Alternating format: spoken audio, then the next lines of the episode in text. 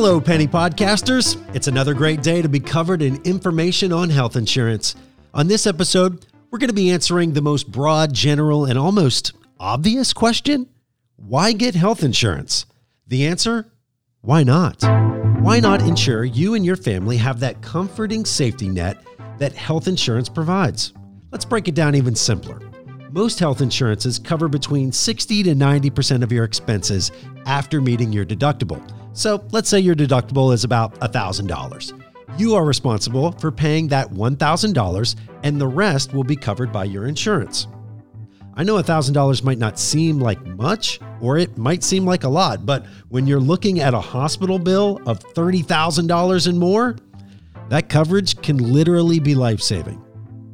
According to the American Hospital Association, so far in 2020, there have been over 35 million hospital visits in the country.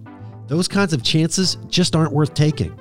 For people without health insurance, just a simple visit to the hospital emergency room can cost anywhere from $150 to $3,000 and more, depending on the severity of the condition and what tests and treatments are performed.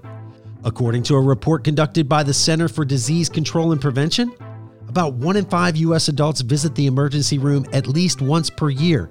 So the answer here is pretty simple. Protect your health, protect your wallet, and get covered. Health insurance can be confusing, but the decision to get health insurance shouldn't be.